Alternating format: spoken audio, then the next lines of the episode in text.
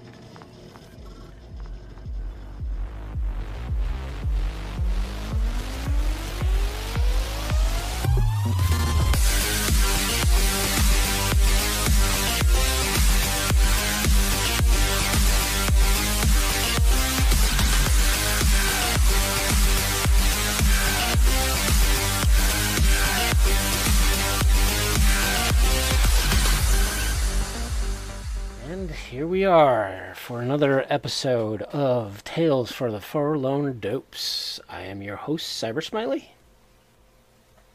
I am your co-host, uh, Wisdom Triple Zero. Greetings, programs. We uh, we're very glad to be here today. We've got a, a very special guest, Mr. Ed Bolme, um, prolific writer for R. Talsorian and editor, as well as the creator of Rache Bartmoss. Yes. Um, so, Ed, before we get into it, like I, I mentioned before, we have this little uh, survey quiz type of thing, uh, which we're going to Absolutely, hit me. ask you a couple of quick questions, hopefully with quick answers. So, first question 2020, 2045, or 2077? 2020. Uh, favorite cyberpunk role? Honestly, honestly, uh, gosh, the the the, the fixer. Okay. Favorite piece of cyberware? Gotta love the the monofilament wires. Agreed. Oh yeah, Favorite cyberpunk weapon? Big pistols. Okay. yep. Favorite cyberpunk red or 2020 book? Rache Bartmoss's Guide to the Net. Least favorite no surprise there, huh? yeah. No, not not in the slightest. Least favorite uh, cyberpunk red or 2020 book? One that I should have written on but didn't. Oh, okay. Um, We will. I'm definitely getting more into that later. Panam, Judy, or Rogue? Rogue. Uh, Lucy, Rebecca, or Kiwi? Lucy. Kerry River, or Goro? Oro. Oh, River. What am I thinking? Uh, David, Maine, or Pilar? David. Favorite Night City uh, gang? You know, honestly, I'd have to go with any of the Yo gangs Okay. from CyberGen. Yeah, Yo, that that that's every bit as valid as anything else. correct. Favorite mega corporation? Militech. Favorite cyberpunk movie? Oh, criminy. For a long time, it was The Matrix, but it may have been replaced. I'd have to really think about that one. TikTok. I mean, Johnny Mnemonic was fun, but We'll hold off for for later from that one. okay. That one broke you. Yeah. This one will too. What's, what's your What's your What's your favorite? favorite cyberpunk fictional character? need you ask? Probably not. Well, there you go. Rache Bartmoss. Dave Ackerman once said that, he, that writing Rache was deeply therapeutic for him. Oh, that's I, you know, I just read that passage this morning. Uh, Gibson, Dick, or uh, Stephenson? Dick. Favorite cyberpunk novel? Hardwired. Is Shadowrun cyberpunk? No. Okay. All right, that's the questionnaires, man. I think this was one of our record uh, time. Yeah, Nice. we, we went through that like we were supposed to. Like it was quick and fast and in a hurry. Often- Here I'm, here I'm expecting like favorite Halloween candy or something. So Well, some of the questions turn into, you know, the uh, Monty Python skit. My favorite cyberpunk gang is Bozos. No, wait. exactly. Well, um, thank you for being on the show. Uh, we're just gonna rattle off some of your credits. Um, so you were an editor for the 2013 box set. You were an editor for Rocker Boy, Near Orbit, Neo Tribes, uh, Eurotour. You were a writer for Night City, Home of the Brave, Rache Bartmoss's Guide to the Net, Rache Bartmoss's Brain Brainware Blowout, Firestorm Stormfront, Alice Through the Mirror Shades, Cyber Generation Core, Virtual Front, Eco Front, Media Front, Bastille Day. You worked on Castle Fa- Falkenstein with uh, the Lost Notebooks of Leonardo da Vinci, Six Guns and Sorcery. You worked on Mekton's Starblade Battalion.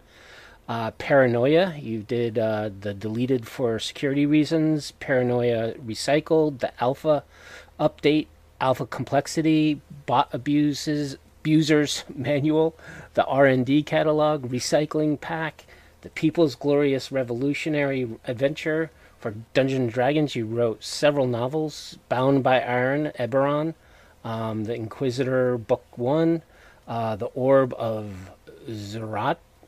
Is that how to Xoriat. pronounce it? Right? For Book 2. Orb of Xoriat.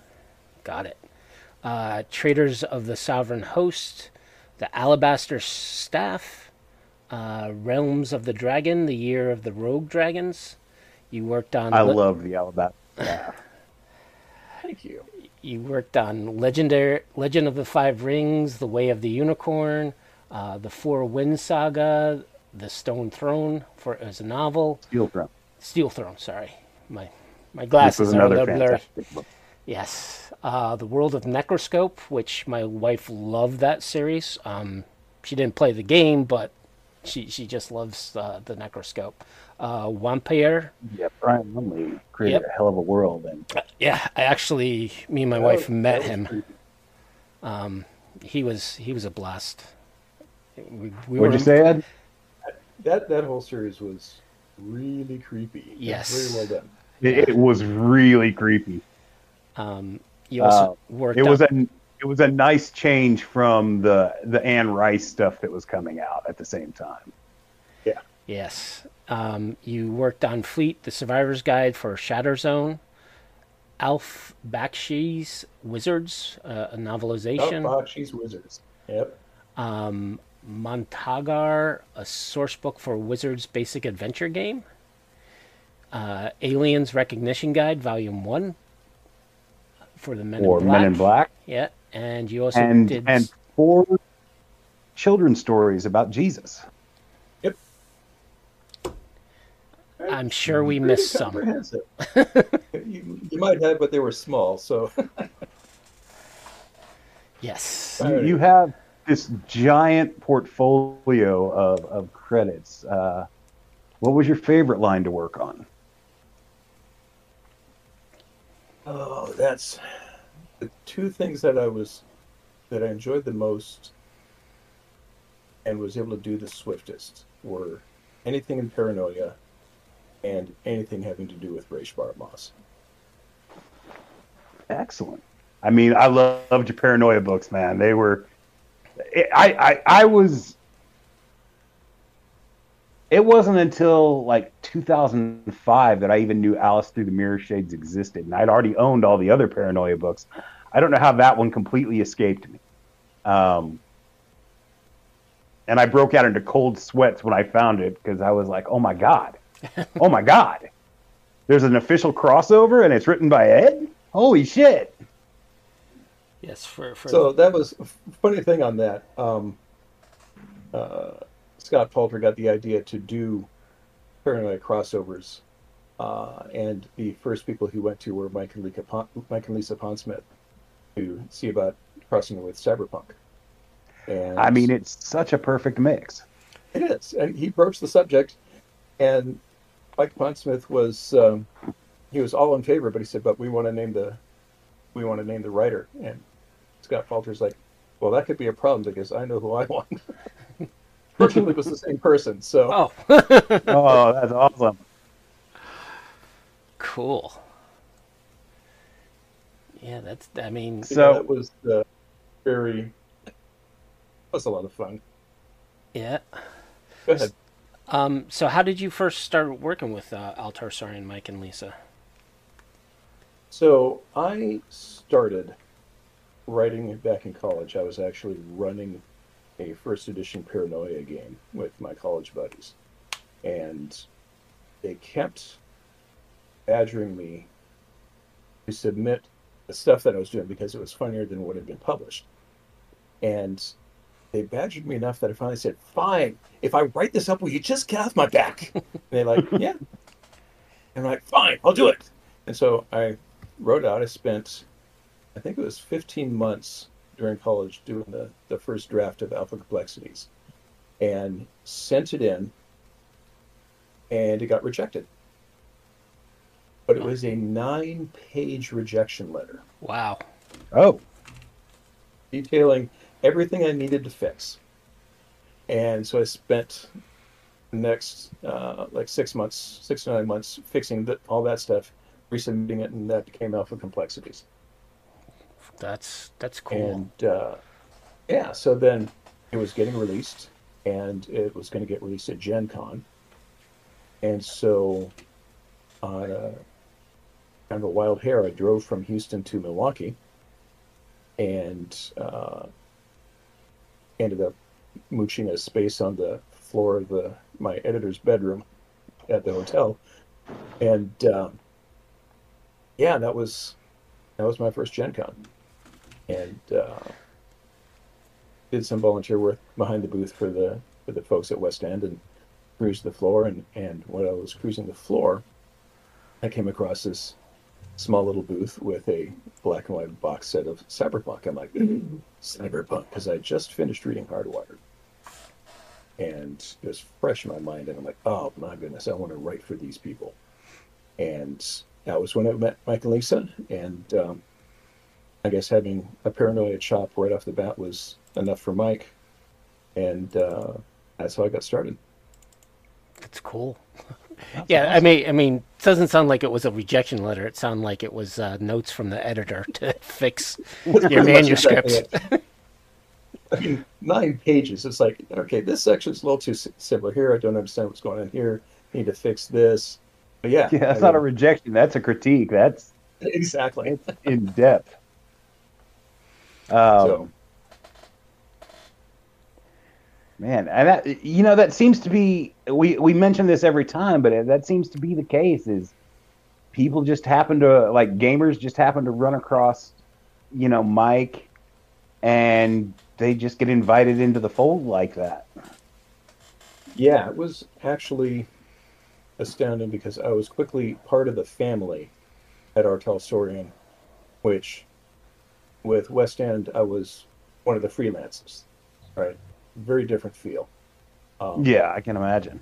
which is, is I think partly why everybody is always so loyal to R. Talsorian is same same thing with with uh, AEG uh, in the board game realm. It's like if you're there, you're family Yep.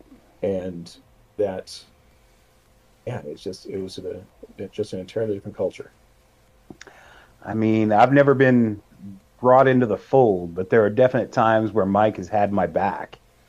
Uh, and it, I, I just, to the extent that I've never heard, like R. Talsorian has done stuff for its community that I've, I've never seen other companies do, or at least they were the first I ever saw them do. Um, like uh, they were the first I ever saw to just completely embrace the online community to the point where uh, they brought in people from the online community to work on uh, on Chrome Four. Yep. Yeah, yeah, you know, the, you got good brains who are eager to help. Let them do it. It's not a secret. Yeah, because if if you come across somebody who's passionate about your work as well, you know, that that's Yeah. an asset you want. Exactly. Why wouldn't you want to help them help you? Very true. exactly. I mean, as we've established, you were with you were with the Cyberpunk franchise from the beginning, from the from the 2013 box set. Um, Oh, those were the days. Yeah, because I mean the, the I mean the box set almost comes across like the box itself is is is high quality, but the actual booklets that came with the box, uh, I mean they almost come across like they were printed off on a dot matrix. There's definitely that that sort of oh, we can afford one spot color feel to them. Yeah. which is which is endearing, and, and they it was presented as minimalist, which you know is also clever. Um, Yeah, it's gorgeous. also the, there's also the time that that for whatever reason, probably because of the original first edition D and D, uh, when it was a white box and they didn't even call it the original white box version. I actually had one of those until I got you know, beat to death. And uh, but every role playing game was coming out in boxes. Yeah. Cyberpunk did, Paranoia did. Just for whatever reason, everyone had to box a role playing game, and it was just I don't know, it's a shtick for a good while, and then it, that thankfully faded. Well, That I, I, was a weird time. I, I think it was probably maybe a little cheaper um, because you could just take pages and staple them together. Like I remember That is the true. You could- Traveler book. You could saddle stitch the books. Yeah. And then they'd lay flat too, which was also nice. Yeah. Yeah, And I think uh, back then Um, there was very little art in a lot of the gaming books, which was it was nice at the time, and and you can see the I mean, growth from it. Speaking of art, you guys like it didn't actually dawn on me until you know I went back and started looking through credits and trying to track down people. Like I'd always looked at the art in in the books and was all like, you know, that's kind of remin that that looks a lot like Nagel. And then I realized you, that actually is Nagel. Amazing, isn't it? I I mean, just- I love that style. I just, I really do that. Oh, it's it, it's fantastic. It's defining uh, for the genre. Like it, it, it, it's instantly puts you in that '80s, late '80s, early '90s, like near futuristic mindset. Just just the the sheer look, the simplicity of the lines. But I couldn't believe it when I realized that that was actually Patrick Nagel. Like holy shit! And uh, that had to have been just before he took off. Yeah, yeah, it was. Uh, that's that's my guess. I mean, I didn't deal at all with the art, but um, yeah, he. Uh, my understanding is that he was when it came time to continue the line and so forth. He'd already taken off, and his prices went way past what what uh, R. Talsorian was able to afford. Yeah, I can I can only imagine. I mean, Like Like- doing album covers for Duran Duran, you know. yeah, a year after you you I bought the box set, suddenly his posters are in every uh, music store on the planet, and Yep. they're fine art, and like holy crap. Yep. Um, did you ever imagine that that the franchise would would go as far as it did, or it has? Never. Never. I mean, you know, we're we're role playing games. you know, Yeah. who notices us? Um, yeah, I never never would have thought. Uh, and, and I mean, it's exciting to see. I'm, I'm ecstatic for for Mike and Lisa. It's awesome. Um, I was actually there when they were negotiating um, the rights to Netrunner at WotC. Oh yeah. Yeah, I was I was allowed to be in the room because you know that I lived ten miles from Wizards of the Coast, and and uh, my police were flying up, so this you know asked me to come along. And I mean, uh, you got to have Rache Bartmoss there if you're going to talk about net running. I mean, it just only makes and sense. uh, yeah, they actually, I mean, they flat up offered a sizable sum to Mr. Pondsmith to uh, buy all rights to Cyberpunk, and he didn't. There was not even a moment's hesitation. Just like, nope, not for sale. So, which I was very proud of him for. yeah, that ultimately proved to be oh, a very wise move. Um, but I mean, if they had tried that, maybe you know, ten years later, it might have been a different story. Because after after after V three came and went, like there was there was really no activity for years.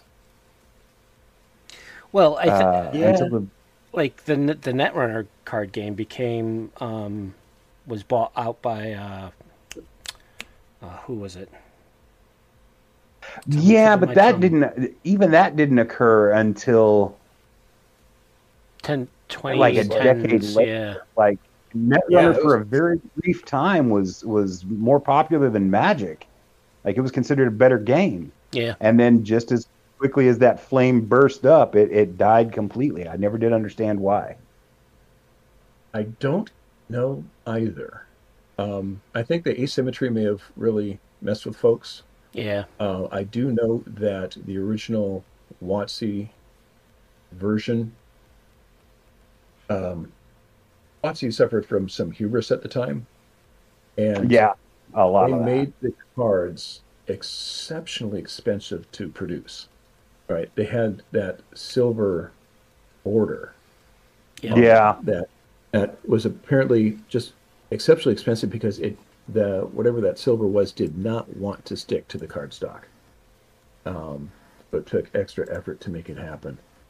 Um, so I, I think the sheer expense of it was also a handicap for them. And I, as I recall, they used a different type of cardstock itself as well.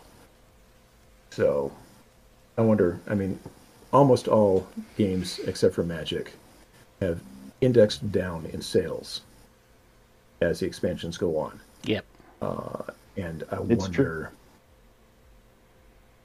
I also wonder if it wasn't enough, projected to be enough of a success.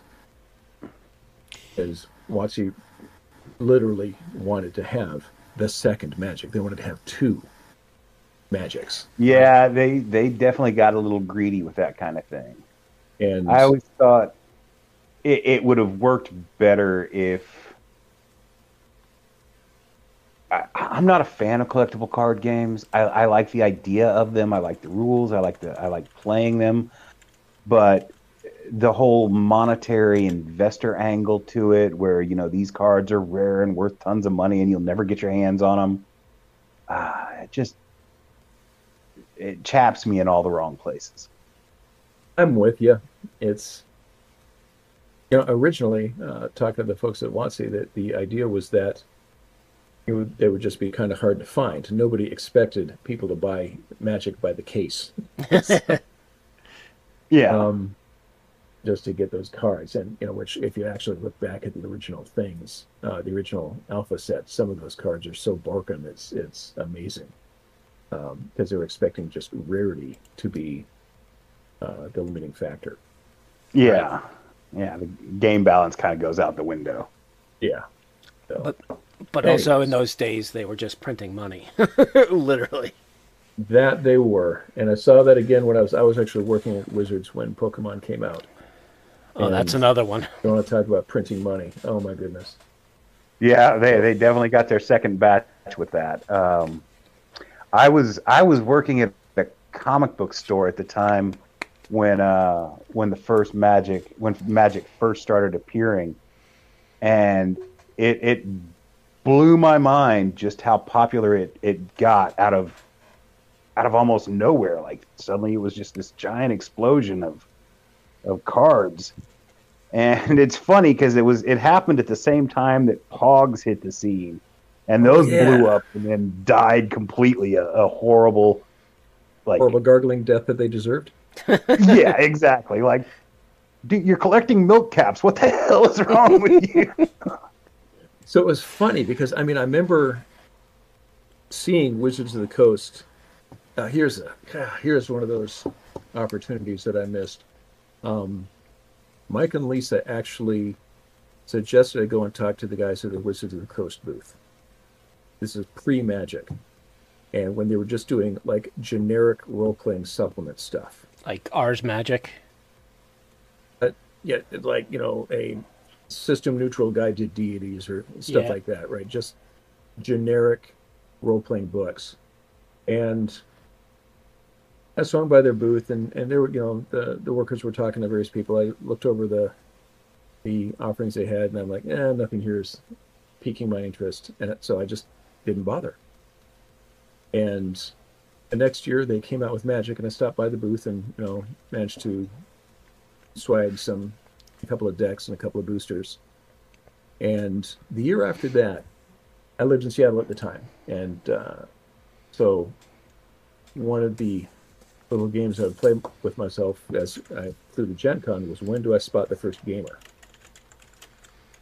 And usually be somewhere in Denver. I could usually spot my first, okay, that guy's a gamer. So I get on the airplane, and apparently the entire WotC company shows up. I'm like, well, I guess I have an answer to this question this year, don't I? one of us, one of us. Google That's gobble, Google exactly gobble.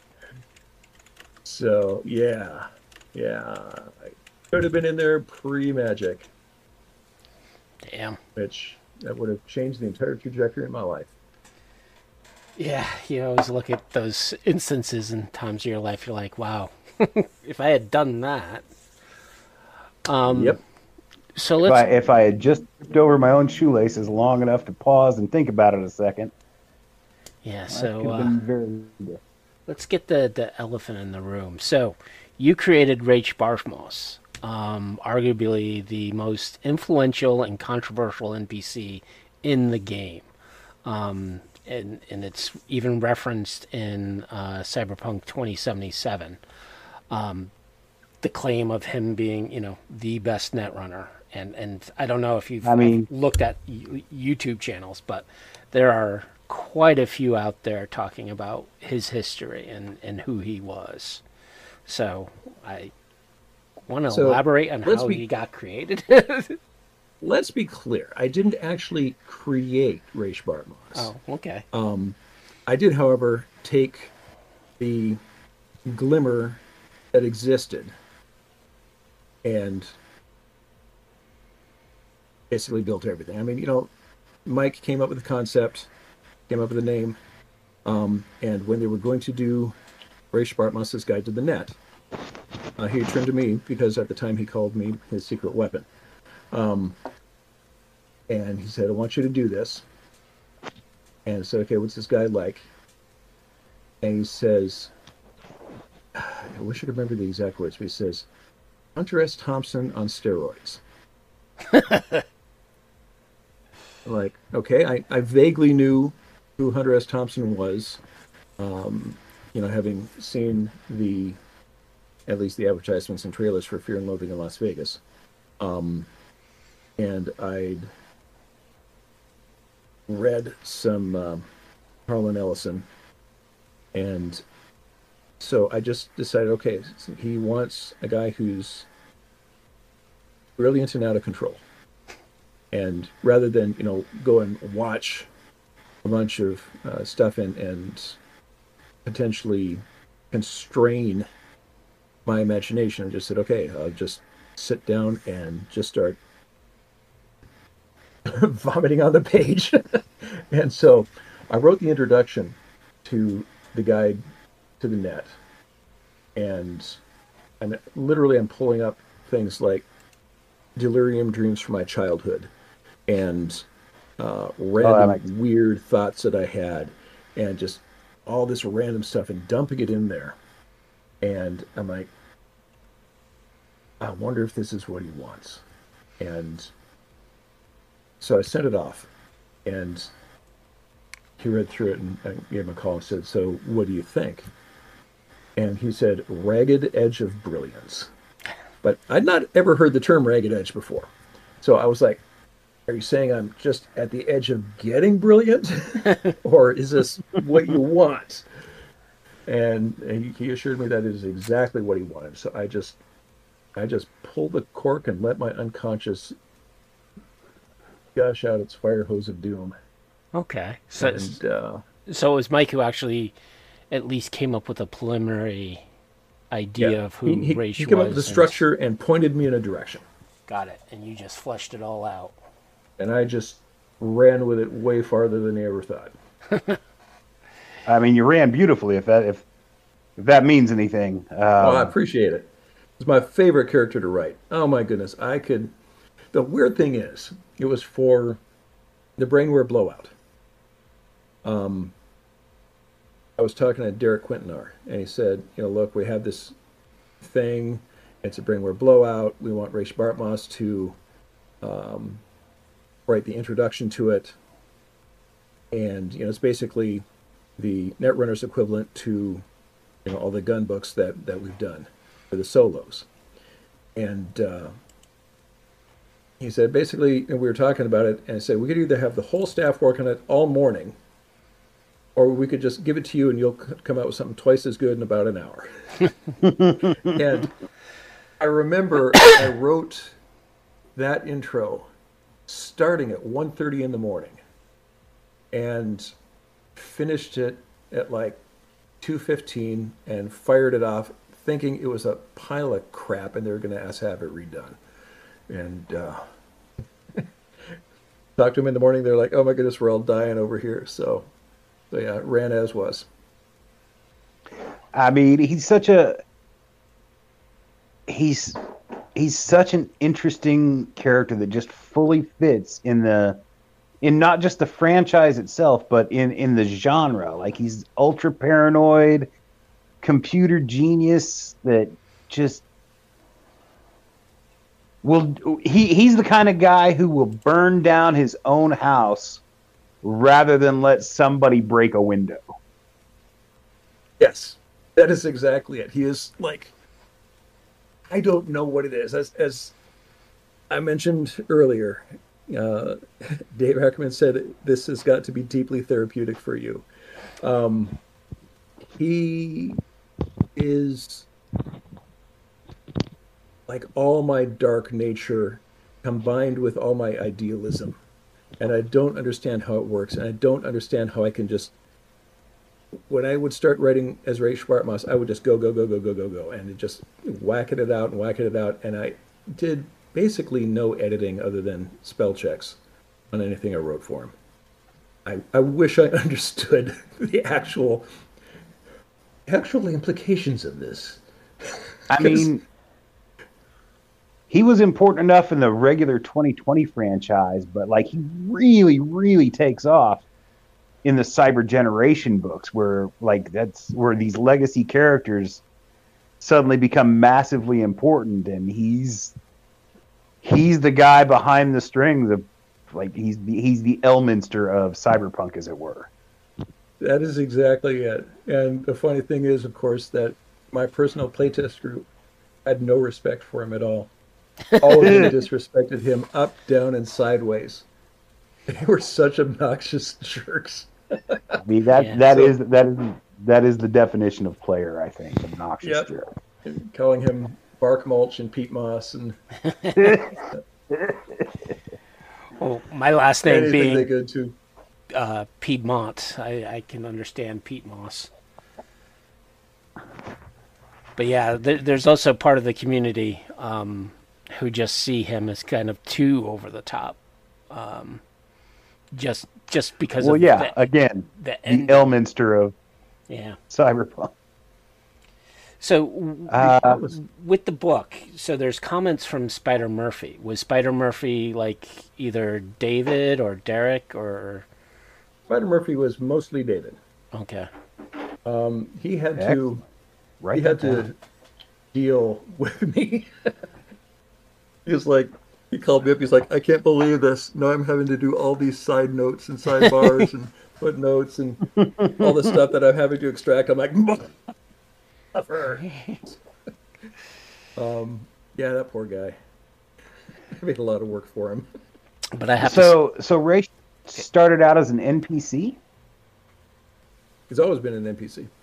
Okay, I did well. See, that's the thing is, uh, like we, it, it, it's it's part of our like side quest in doing these interviews to try and figure out which of these legacy characters were actual PCs at one point, and which were just Ah. NPCs. Who played the who played the characters? Who created them?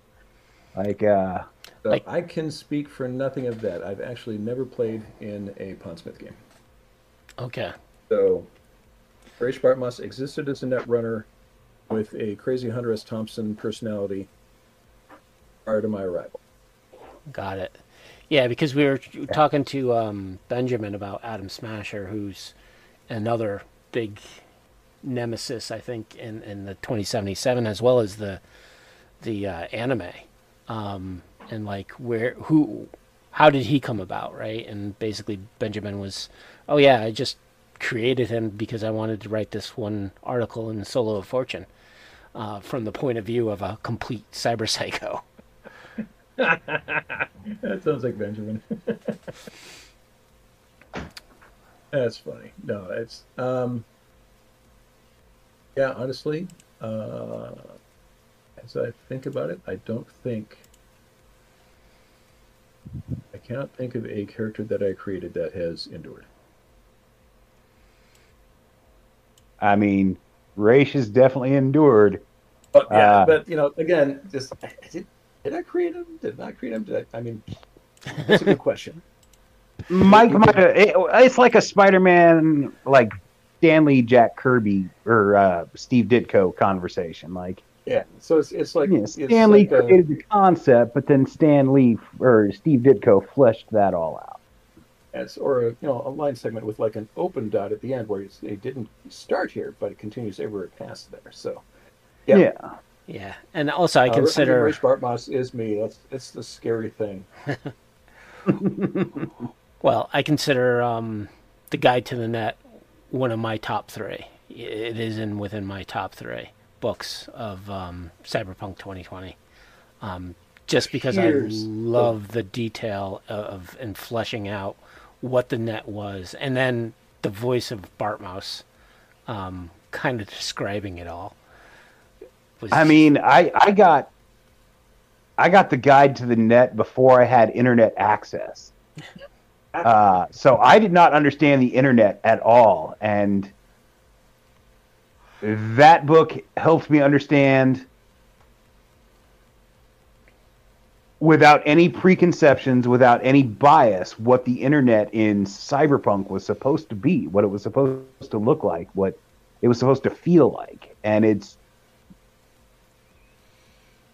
it does so perfectly if I if I'm if I'm being honest. Well, thank you, thank you very much. So the the one negative association I have with that book. Um, every year there'd be, they'd run the Gamma Awards, uh, and award a bunch of you know awards Yeah. for a variety of um, projects. The year that Rache Bartmoss's Guide to the Net came out, they didn't have the awards. Aw.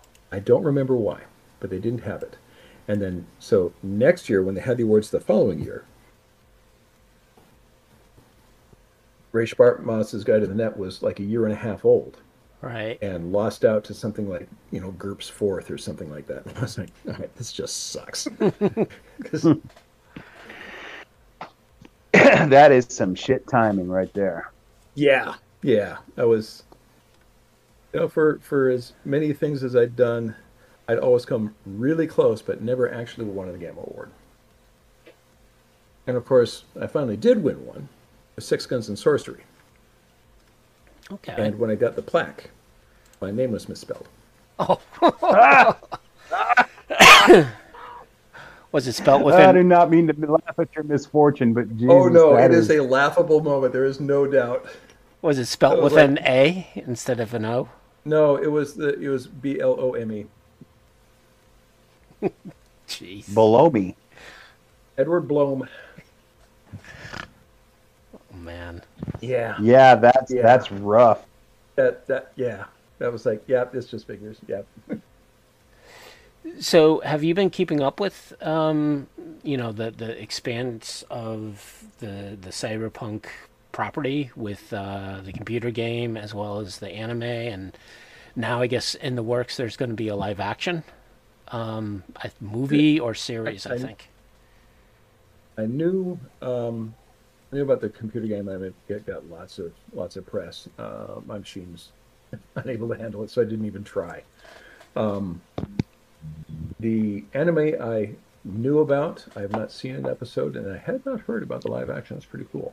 Yes. That's awesome. Yeah, the live action was uh, just recently announced. Um, it's going to be a Netflix series. Uh, I mean, they they're the ones who were responsible for the anime, so I'm I'm expecting good things. I'm hoping it's a little bit more down to earth than the anime. Uh, Um, I'm, I'm just going to go ahead and put out right now, whoever's in charge at Netflix, if you want someone to voice Rache Bartmoss the way he's supposed to be voiced, I am available. Oh. all right. Well, you heard heard it here first. Like Can we- Netflix I was actually, attention. I was actually one of the things that uh, frustrated me a little bit with uh, Netrunner is they actually didn't call me in to do any of the flavor text stuff. They just did it all in house, Yeah. and uh, as a result of which, there was a few bits of attributed to Bartmoss that like, no, he never. He would wouldn't have use the word said Wrigley. He Yeah, never we, would say Wiggly ever.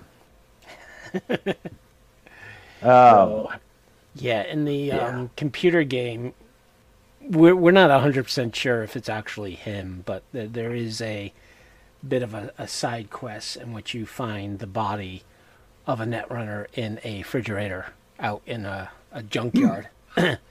and um, Johnny is of course Johnny being he is the most unreliable narrative narrator Yep. in in the in the in the game. He says, "Oh my God, that's Rache Bartmoss," and you know you're like, "Really?"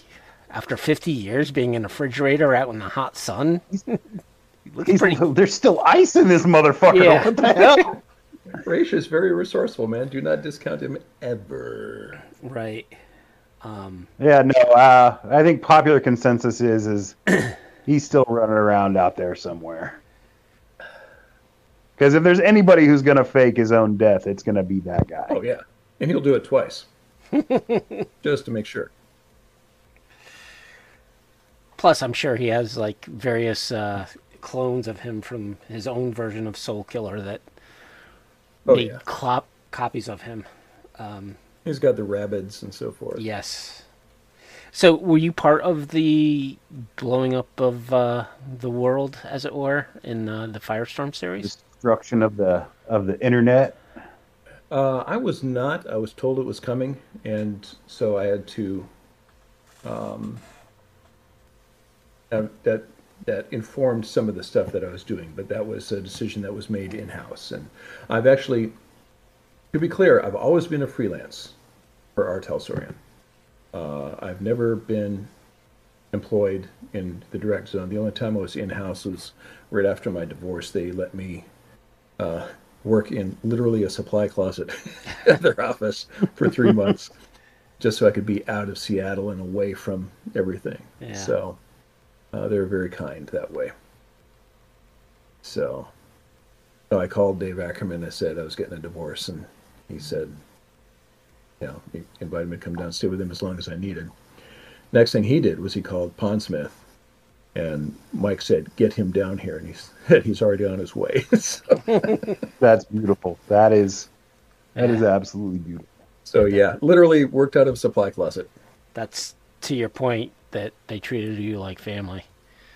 Exactly. Because I know other employers who had freelance writers would not do that for a freelance writer. Yeah, no. They would be like, "Oh yeah, that sucks. Uh, Uh, sucks to be you. Yeah. When's my stuff turning in? Yeah. so tell me when you're settled, and uh, we'll send some work your way." So yeah, so that was actually when I was working on Six Guns and Sorcery, and um, curiously, uh, my recent divorce uh, informed the very ending of the narrative of that story. so, which I'll just leave as a research project. Got it. Um, so what Okay, so cyber if you- generate? Oh, go ahead. Go ahead, Derek. I was just gonna I was just gonna ask uh it since uh we've established that uh you like the decision to destroy the internet and all that didn't come from you. How what direction would you have gone with that? Just out of curiosity. Like where we what what what would you see Rache's steps being at the end of the at the end of the corporate war? You know, I could go two directions. One would be to turn the entire internet into effectively disinformation. Imagine the internet where Rache personally decides what everybody gets right? You know, imagine a situation. I mean, I've, I've imagined this, you know, even separate from, uh, just separately. Like, you know, imagine an AI gets in the internet, and I call you over Teams, and we have a chat, and the computer, the, the AI is actually controlling what we hear. Um, and so, you know, I could be saying, you know, hey, I'm really concerned about the rise of AI, and you know, you say back, you know, yes, it concerns me too, but what I hear is, oh no, I don't think it's any big deal, right? Because all the data is being filtered and adjusted, right? That would be one way to go, uh, which then puts people in this horrifying position of needing the internet to get stuff, but being able, not being able to fully trust anything they get. Um, the other would be to actually wipe it out completely. Uh, but then that turns into a post-apocalyptic wasteland, which is probably not the way to go for cyberpunk. But it does balkanize everything, which would actually be kind of cool. That was one of the things I liked about Hardwired was that everything was balkanized. Yeah. Yeah, that's that would definitely be an interesting interesting way to go. So, um, we those are just a couple ideas. yeah. So, speaking of the aftermath, um, what cyber generation book were you most proud of? Because you did write quite a few.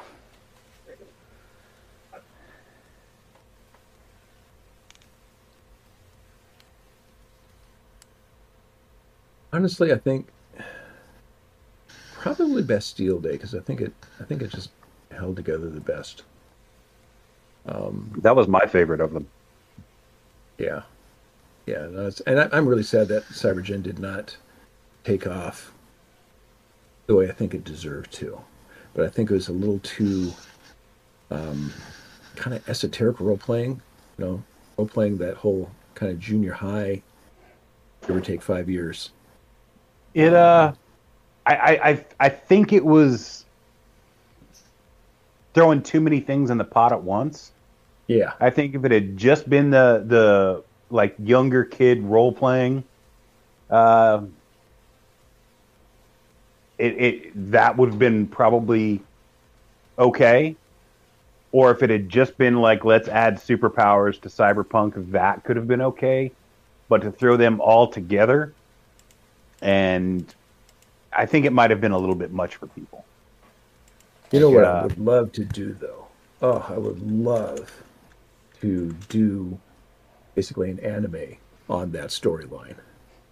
I mean, it would lend itself to that so perfectly. So I've got I have structure already all built out in my head, but sadly it'll probably never see the light of day. Well, I mean, the Edge Runners anime. anime- if there's any pretty- anime artists out there who want to team up, let me know. Well, like the cybernetics is presented in the Edge Runners anime were pretty much superpowers. So it, it, it came pretty close, and all the characters are pretty young. So I'll Uh, have to go and check that out. were there any books that you really wish you had worked on? We we kind of hinted at this earlier. You know, the, um, the 2077 one, um, the, or was it 27 or was it red? Anyways, the one um, is basically Bart last hurrah. Uh, I really, uh, the spirit was willing, but the flesh was weak, and I was just going through a bunch of stuff uh, on the home front that was just brutal. Um, my son got long COVID. And Oh, yeah. yeah, so we're and it attacked his central nervous system, and we're talking about a guy who outscored me on the SAT by sixty points. Um, and at his low point, playing dominoes was too hard. Oh my God. Oh yeah, it was it was one of the most brutal sections of my life, um, where you know we didn't know if we were going to lose him, Right. and if we didn't lose him, we didn't know what was going to be left. And it, I'm still not fully recovered from that. There's still a part of me that's um, just got this kind of existential dread still around it. So, so yeah, it is unfortunate that was like the last book I had an opportunity to work on, and I knew I didn't have it in me to, um, to write, but I didn't want to leave Rache Bartmoss for anyone else. So Right. I tried, and I just, I just couldn't pull it together. I just couldn't. So that's the one I regret. So Man, I I am a little I am heavier sorry you had to do answer than you probably wanted. Um, I mean, you know, COVID was a fucked up time, and yeah. uh, I mean, I think we all lost people that we cared about, or had people who, uh, you know, Yeah, this was Our- actually our- 21 our when it was supposed to all suffering- be over. yeah, our are suffering, you know, the long term effects of of that. Yep. That's why it's Right. so very infuriating to hear all these guys are like, "Here's the hoax." Like, I just want to strangle them. Yeah, yeah. And- So, you know, on the other hand, you know, because it needs to be out there. yeah. He's uh, currently uh, got one year left in school, and he's running a four point and uh, majoring in data analytics. Oh, man. A 48 hour film festival, and one year and came in second the next year. Um, running a uh, podcast, so he's doing well. He's, Well, that's Is he- fantastic. I am I am so happy to hear that he is uh, recovered at least to the point that he has. Yeah, he, he is not fully recovered. He still has to kind of watch his exertion because if he overexerts himself, then he'll crash. But no, he's doing great. Awesome. Yeah, I mean that's that's the one thing that you you look at all the stuff that was written for Cyberpunk 2020 and how some of it some of it was far off, right? Like the whole space explore exploration. But there's other things that are just like hitting home with you know corporations and and the dystopian future. Uh, even the various plagues that are that have hit I mean, what is COVID if not the wasting plague? Yeah, Yeah, exactly. Exactly. You know, and and uh, the control that media corporations have, and you know, uh, we're actually seeing the rise of security corporations. You know, the Wagner Group. Yep. Oh, absolutely. So I mean, it's- hell, Monsanto owns Blackwater now. I don't. They Mhm. changed the name, but I mean, really. that's Yep. terrifying. that is terrifying. That is like the two most evil companies combined. Like Jesus. Oh yeah. Um, actually, BlackRock. That's. I'll put them. I'll put them and Google up at the top of any evil company list. So uh, what else is it? What else? Is, oh yeah. Also, I mean, basically, what we're seeing here is, I mean, Eisenhower warned us about the military-industrial complex, right? And I mean, if you go back and look, German industrialists were one of the major forces behind the outbreak of World War One. yep. Oh yeah. Um, but looking around now, what it looks like we have to me is we have a media pharmaceutical complex. Yes. So pharmaceuticals, in, in like two thirds of the ads now or something like that, some huge amount of money the pharmaceutical companies are paying to the media companies for advertisements.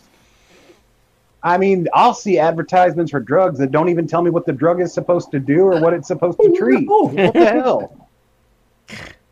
Well, as a doctor, hey Just doctors, list any of these ten sound drugs right for me? side. Yeah. Yeah. Side effects, spontaneous human combustion.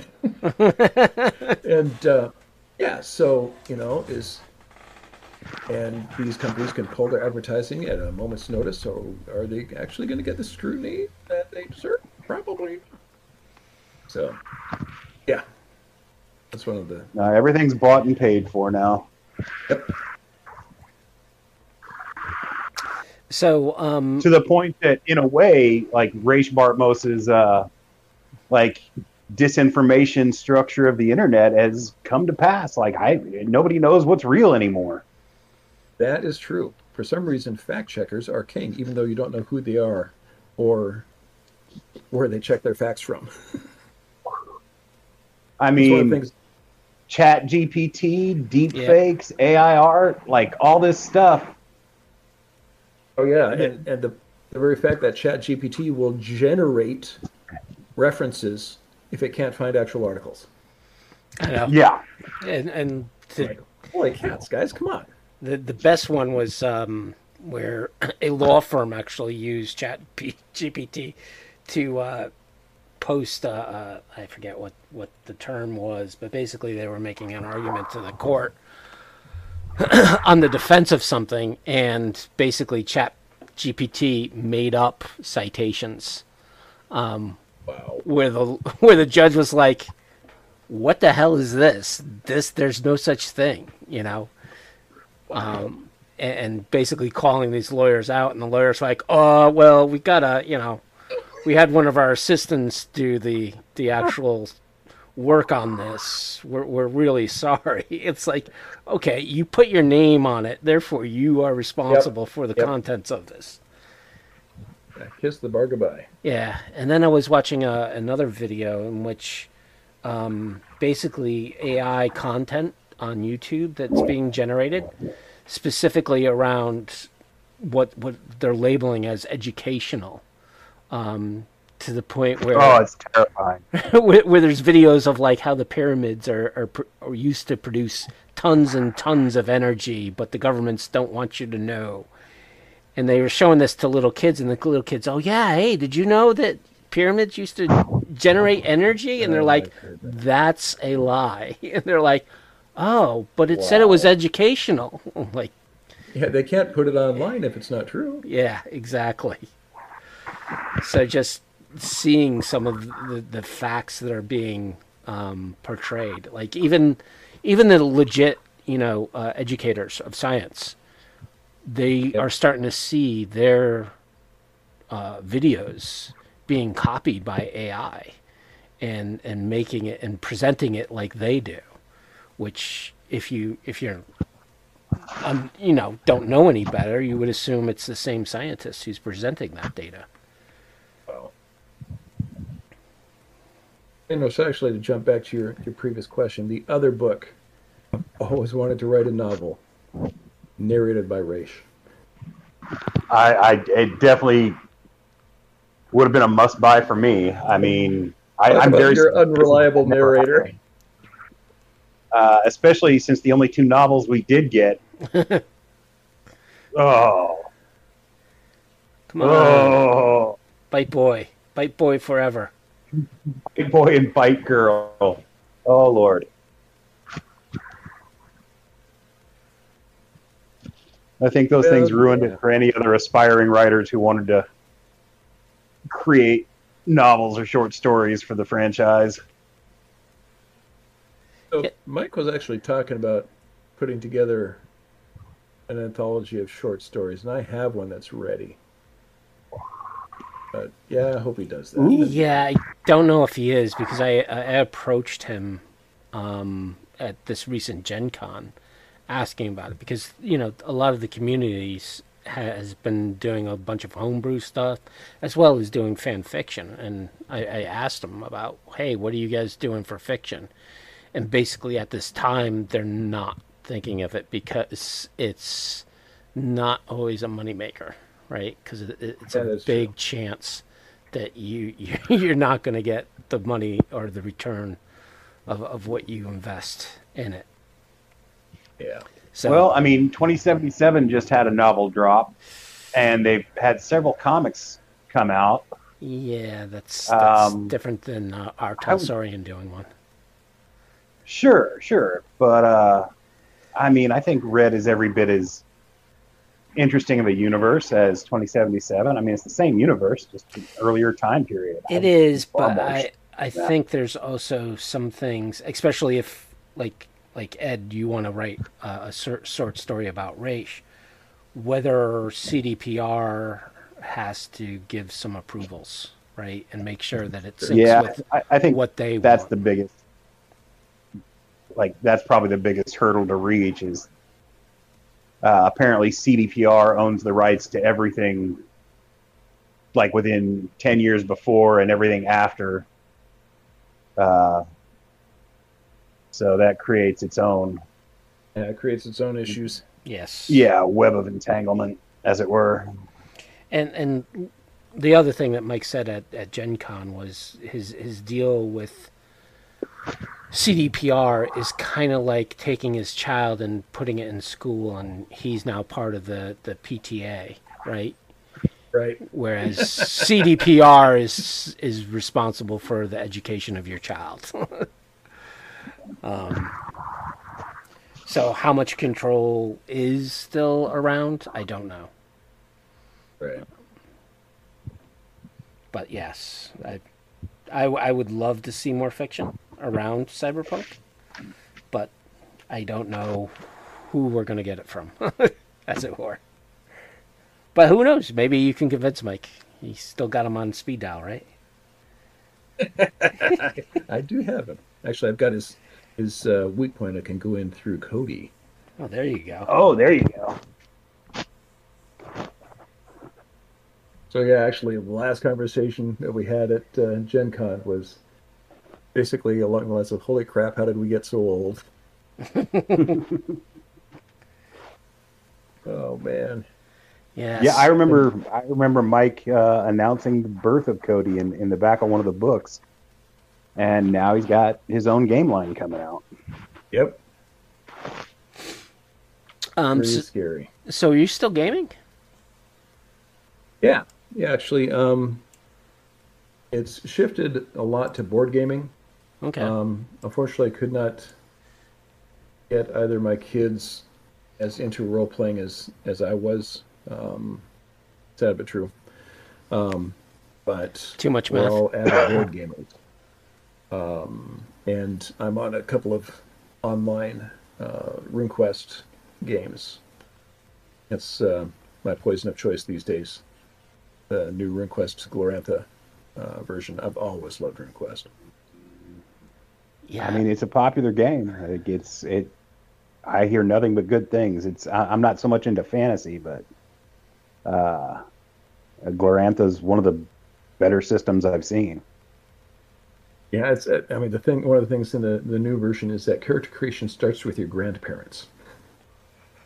Nice. All right, this is cool. you know, so your grandparents' prejudices and actions have have an impact on you. Yep. I actually watched um, a video of character creation and how it was like, oh, your grandparents were part of this war that happened at this time, and you know they they had they were on this side, and and the parents and how that affected the parents afterwards. Um, it sounded like a, a more expanded life path compared to, to Cyberpunk 2020.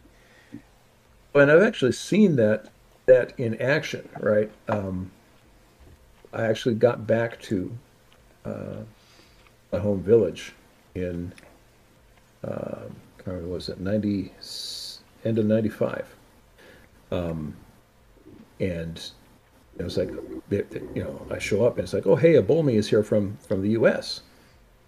And the first question I was asked is, so, who are you? and I said, I'm Pater's great grandson. And they're like, oh, okay. Everybody knew Pater. So, yeah, they just they needed to know how I connected. And uh, I'm like, wow. You know, so I've already got that that reputation of the, the guy who skipped town with his fiance or with, with actually another guy's fiance. But that was the other guy. It was an arranged marriage that uh, she did not want to be part of. So, wow, so yeah, for progressive even back then. Yep. Yeah, I actually had a, a cousin who went to Ireland, and I think it was our great great grandparents who came over. Um, and when he went over there, he went to the you know the village where where they originally from. And like, ah, oh, Devaney, oh, we know a Devaney over here and yes, there was an ancestor, but they like took him in, had lunch with them, um, sat and chat about like you know how the history of that town was and who who the Devaneys were for them. Um, it's interesting to just see like if you follow back your history uh, to whether it's Europe or wherever, and just meet people who may be yep. distantly related to you. Yep, and you can you can just see some of the family traits. It was pretty cool. So, what are you working on now these days? Uh, I'm honestly, um, just trying to keep making money so I can get my last kid through college. Um, I do have a couple of board game designs that uh, I've been simmering on. Um, actually, the frustrating part is I've sold two of them, and after not getting published, rights reverted back to me. So, oh wow. Um, so yeah, I've got uh, those two plus two others that I'm simmering on and need to. One of them I designed so well that I designed all the fun out of it, and I need to take it back to the drawing board. Um, so yeah, that's what I'm working on is board games. So is that your new passion? Is board um, games? It's. I will tell you this: I was in the hobby gaming industry. I mean, I sold. I count from when I sold, eighty-six to uh, sixteen, so like thirty years.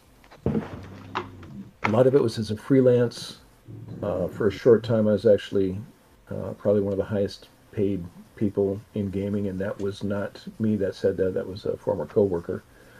Um, and after many, many years of low pay and lack of benefits, I have a stable job now, and I'm so relieved.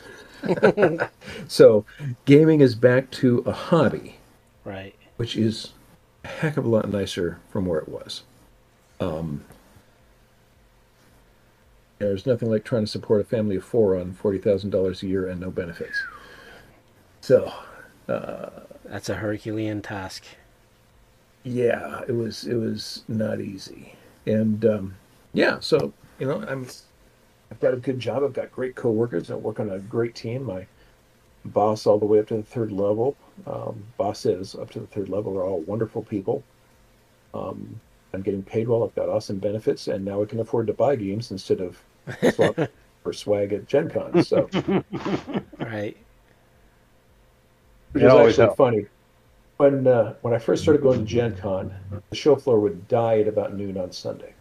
Just die. There'd be nothing left. And that's when all the dealers would start to do swaps. Right. And yeah, the people at the best system was FASA because they would basically stack up the books that their people wanted and stack up the books that you your people wanted and if they were even good enough. They, they basically traded by the shelf inch. Really? Yes.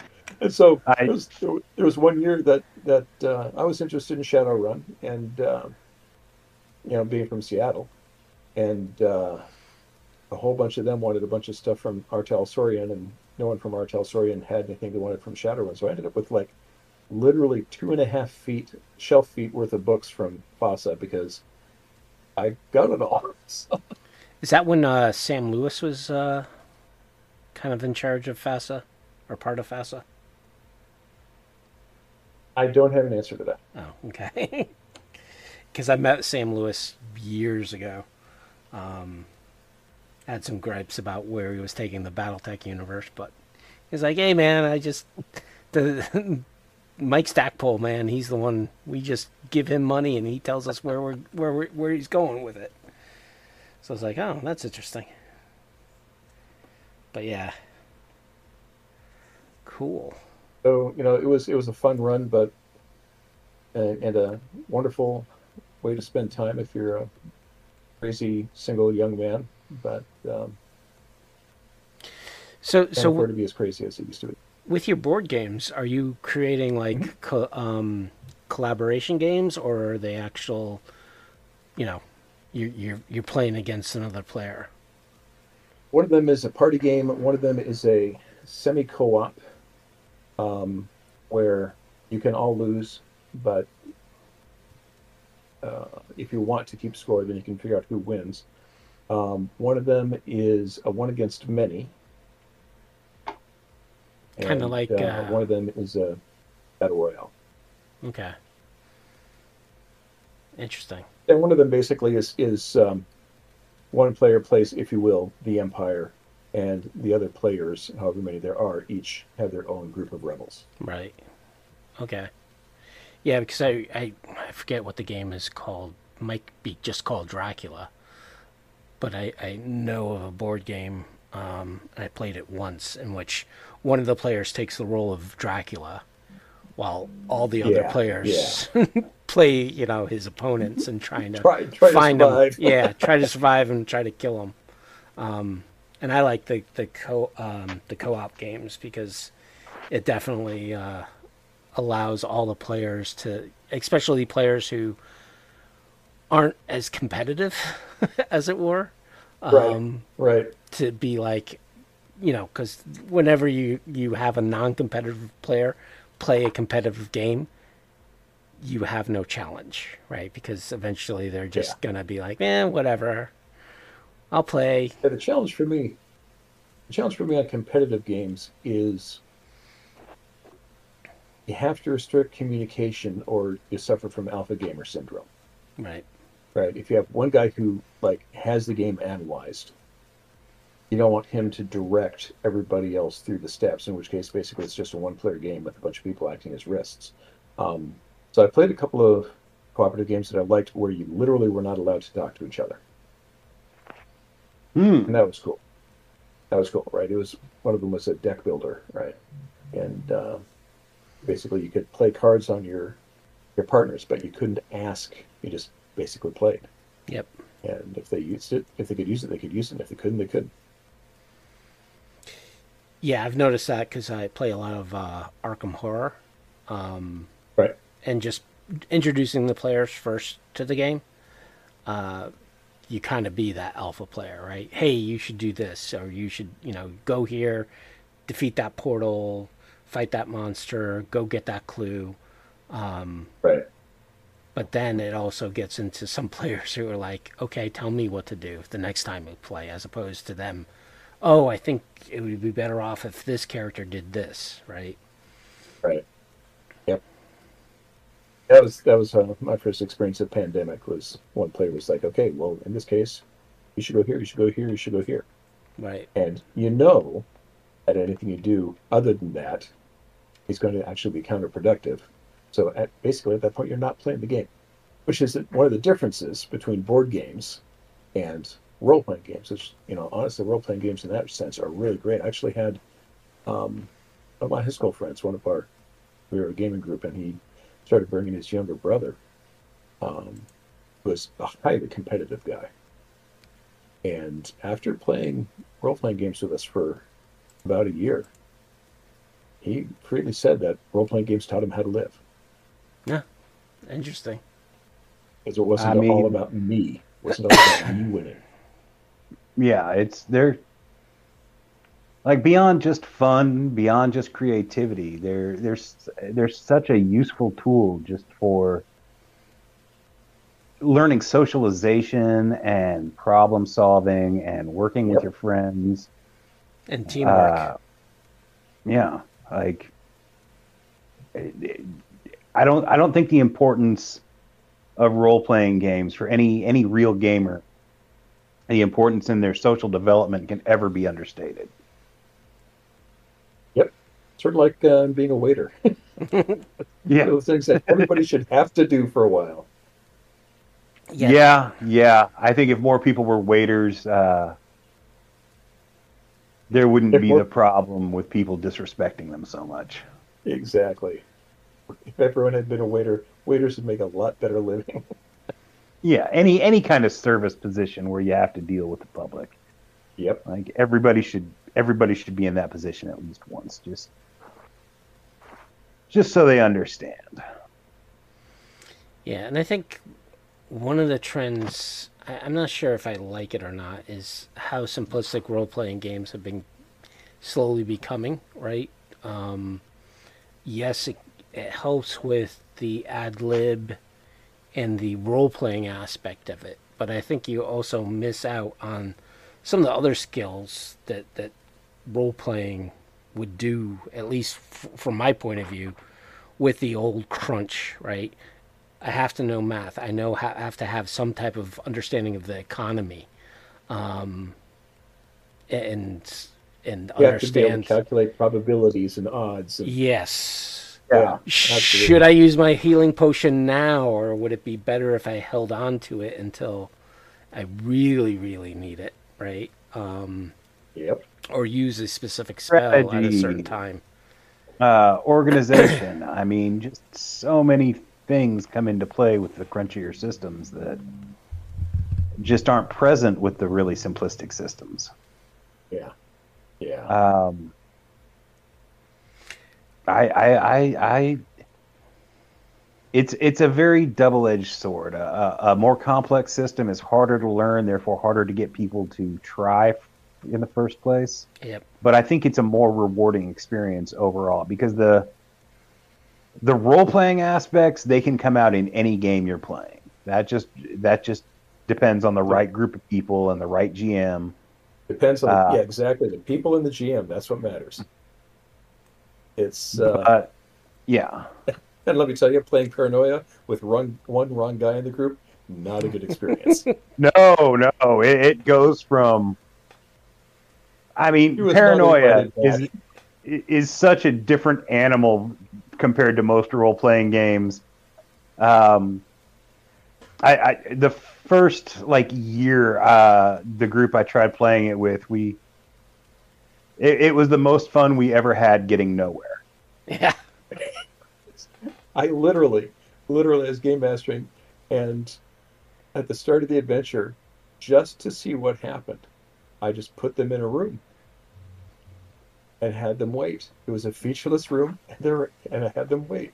And within five minutes, two thirds of them were dead. I, I didn't have to provide any stimulus.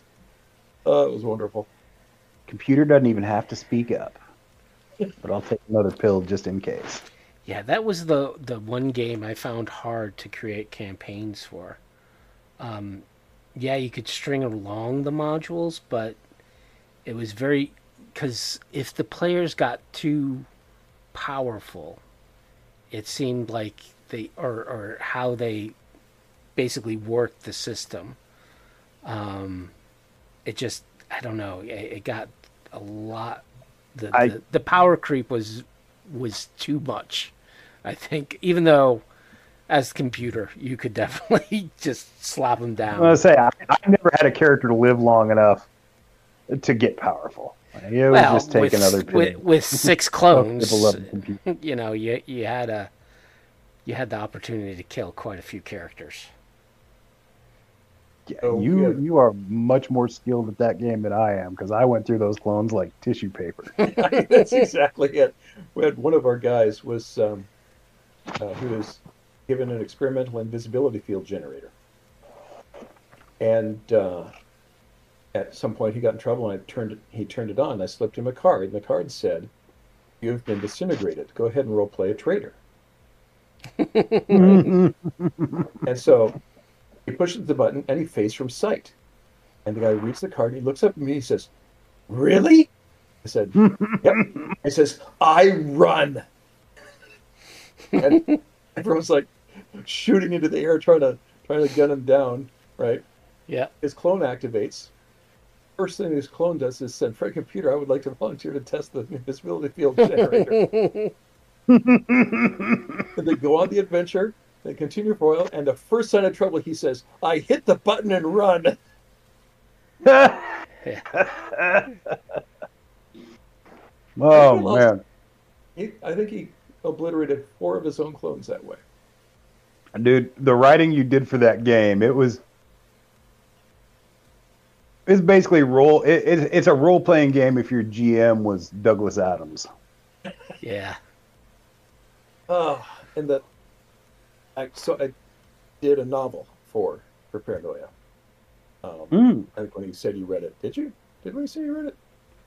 I So I did a read it. novel, and uh, Yes. they printed. I want to say they printed ten thousand copies. That's a engineer's wild guess, and I guess they sold five thousand copies to Barnes and Noble, and it sold through. And so they asked Barnes and Noble if they wanted to reorder, and the guy said, "No, we only sold five thousand copies." Hmm. I said, "But You only bought five thousand copies. He said, "Yeah, but I could lose my job for reordering a book that only sold five thousand copies." Jeez. what an ass! Really? So yeah, I would love to have done a whole series on that one. I I had uh, ideas for the next three novels following th- that family. So Uh, are, are you not st- come to pass. are you still writing? That's a crime. I, uh, am I still writing at all? well. I'm a technical writer in my day job. Oh, okay. So I haven't, I have not written for a while. Um, had some unfortunate experiences, um, and you know, again, some some bad timing, uh, and the media landscape has shifted enough now that it's going to be brutal at best to try and break back into writing hmm uh, fiction, right? Um, which honestly is why you know having like a, a manga or comic strip series or something like that, uh, that is actually a viable way to bootstrap up these days. But of course, you have to have the right partner who's in it for the long haul. So, Right. or you have to know how to draw, which I can cartoon, but I can't draw uh, to the level that I would need to be able to pull that off. Got it. Unless it was all done at night. I could do that. You go the uh, KODT route and just use the same stick figures over and over. there you go. Order of the Stick, man. Those guys are. There's, there's your stick Oh figures. no! Order of the Stick. Yeah, that's that was a good one too. Um, I haven't read that in a while. I wonder how that's doing these days. Um, It's doing. It's, you need to go catch up. So we got about will- another half hour for the show. So are you still good? Sure. Okay. Yeah, absolutely. Um. So So go ahead. go ahead. Nah, I was going to ask him. yeah, that that's what we get into when when it's just a bunch of voices. Um, so you said you uh, hung out with uh, Dave Ackerman for a little while. Uh, did you guys actually do any gaming, or was it more or less, you know, coming up with ideas? So, funny thing about Dave Ackerman, I first met him over the phone. It was a, con- a three-way call with him, Mike, and me, and I didn't like him at all. Did not like Dave Ackerman at all. um, but turns out he's actually my brother from another mother. um, when I was down there with him, we'd be driving along. We're driving along, and of all things, we have a McDonald's menu. And Dave reads a menu item, and we both make the same joke at the exact same time. And he reads the next menu item, and we both make the joke at the exact same time. And we had Dave's wife laughing so hard. And the synergy of it was astounding. Uh, so, yeah. Um, so when I was down there, did we uh, did we game? No, we we did everything but. He actually was the one that introduced me to Babylon Five, which, in my opinion, remains the best science fiction that's ever been done. Really?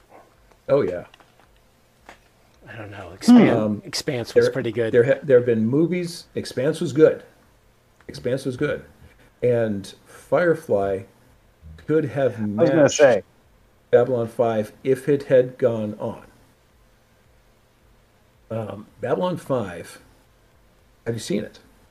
I've seen few uh, seasons. Yes. So I uh, I tried watching it. The, the, the I, I could never I could never get past the goofy aliens. So, the challenge that Dave gave to me was watch season one. And if at the end of season one you are not hooked, then not. Um, and it, I, I got hooked. And I hooked my son, my daughter, one of my daughter's best friends, my wife, both my brothers. Uh, who else? it's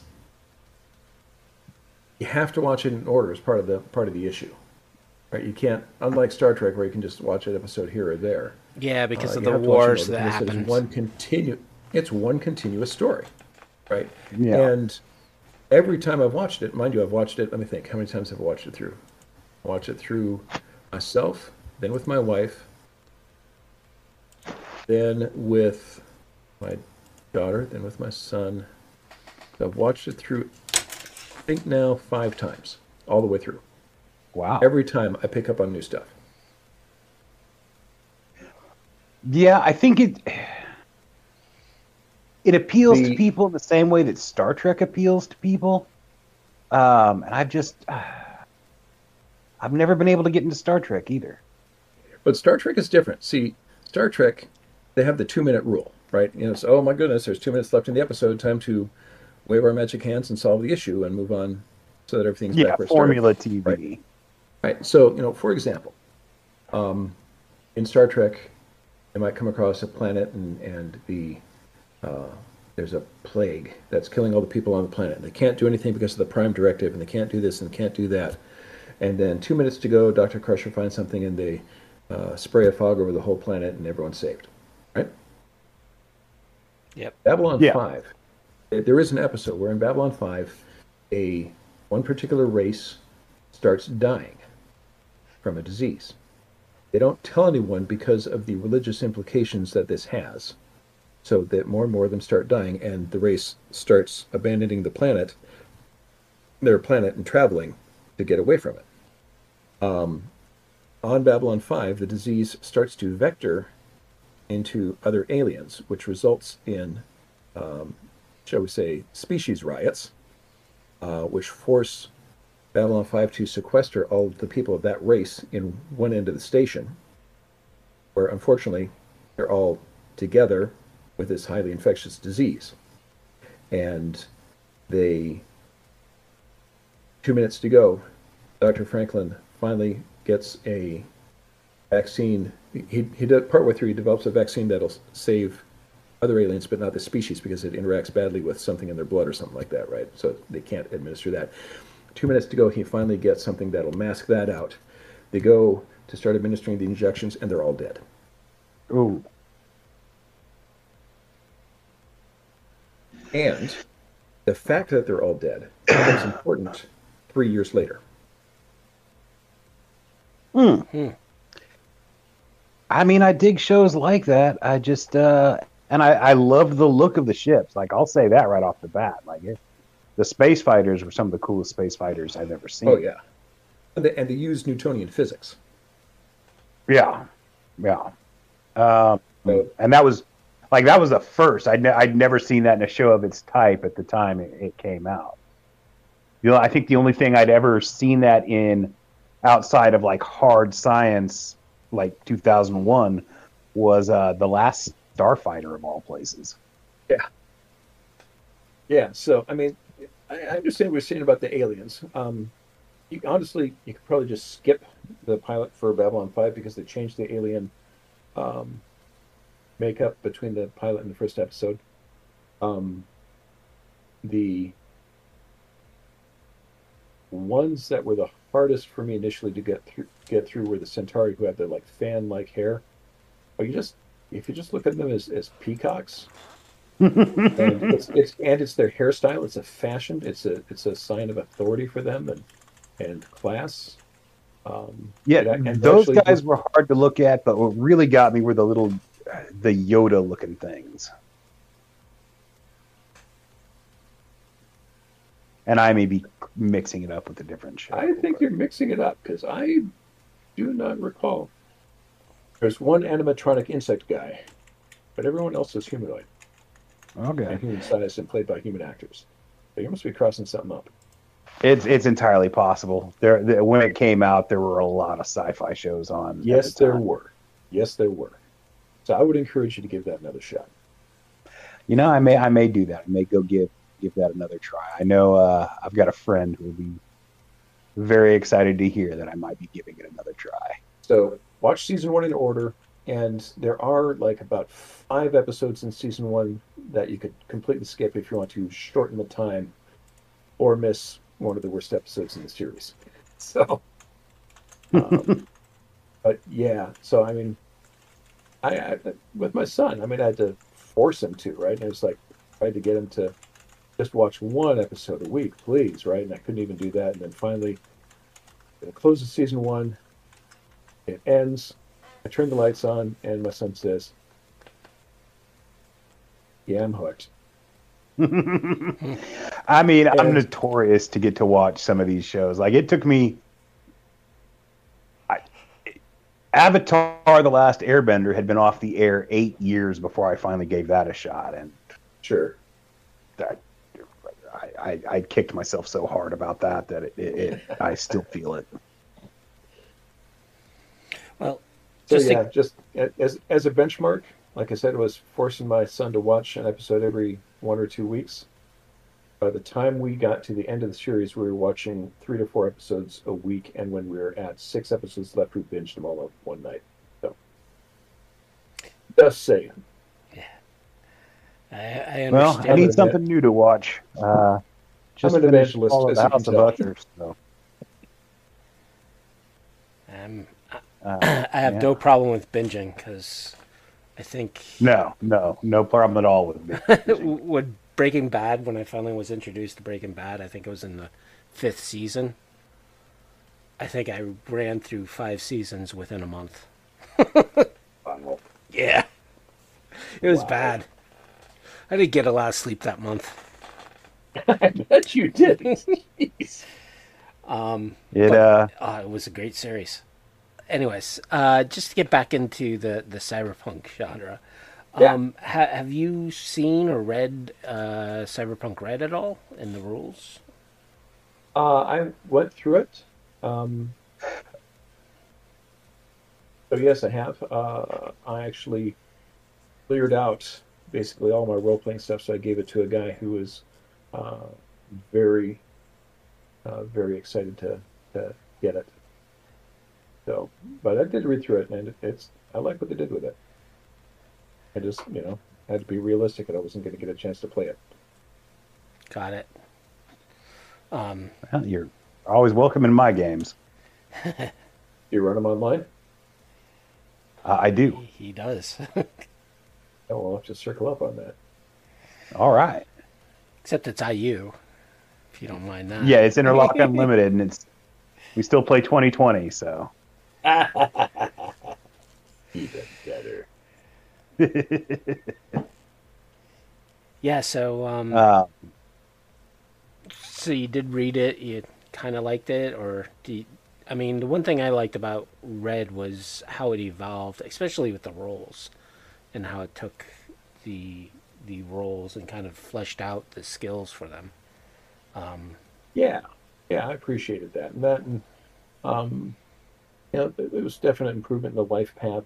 Um, but, you know, of course, that I got it at the same time that I got uh, RuneQuest, so ah, like, torn. yes, No. I So can I can imagine. uh, it's it's it's always tough. Um, hard role playing games, uh, and by hard I mean like you know science and, and science based, is always tougher um, because hosts are so much more lethal. Yeah, Um, yeah, they are. and so it's harder. You, and you also can't suspend disbelief quite as much. Like it has to, Exactly right. it has to, it has to work within the physics that you at least have a casual understanding of. I Yeah. mean, fantasy you can just do whatever with. Like that's the beauty of fantasy. But exactly. Exactly. with right. with science fiction, especially the harder science fiction and the near future stuff, it has to stay grounded uh, in order to for everybody to have the same buy-in. Exactly right. You know, I mean, you look at you look at Expanse, right? Um, some, some great, if you will, role playing moments in there. Uh, Oh, really absolutely. well scripted, but how many, how many gunfights did they actually get it? Yep. Right? I mean, not as many as not, not as many as people want to think, because in space, gunfights are freaking They're really nasty, you know. And yeah, I appreciated that they're, uh, you know, when they when they're going into battle on the Rocinante, they're all wearing spacesuits as their hull gets punched through Yeah. in a hundred different places. And but you know, I mean, Burton, great tough guy, right? You gotta love him, but Yep. how many times does he he fire a pistol? You know, likewise, Serenity. Um, yeah, yeah. Again, there there were gunfights, but people died. Yes. I mean, both of those shows, you get the idea.